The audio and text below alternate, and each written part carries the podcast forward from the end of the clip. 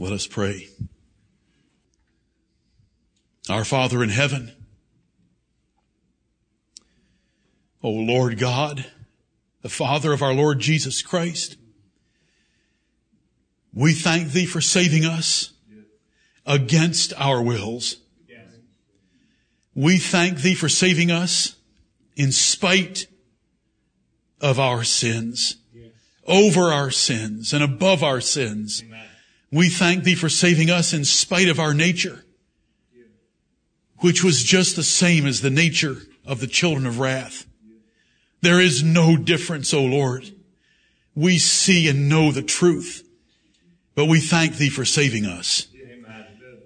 Heavenly Father, we thank Thee that nothing can be laid to our charge, that we are righteous in Thy sight because You have justified us. And we thank Thee that we shall never be condemned, nor can we be in Thy sight because our Lord Jesus Christ, Your gifted Son to us, died, rose again, sits at Your right hand, and intercedes for us. In this second assembly, O Lord, lead us, lead me, that we will cover those things that would be the best for our souls and that would lift up the Lord Jesus Christ and our salvation by Him. Help us, Heavenly Father. I ask and plead in Jesus' name.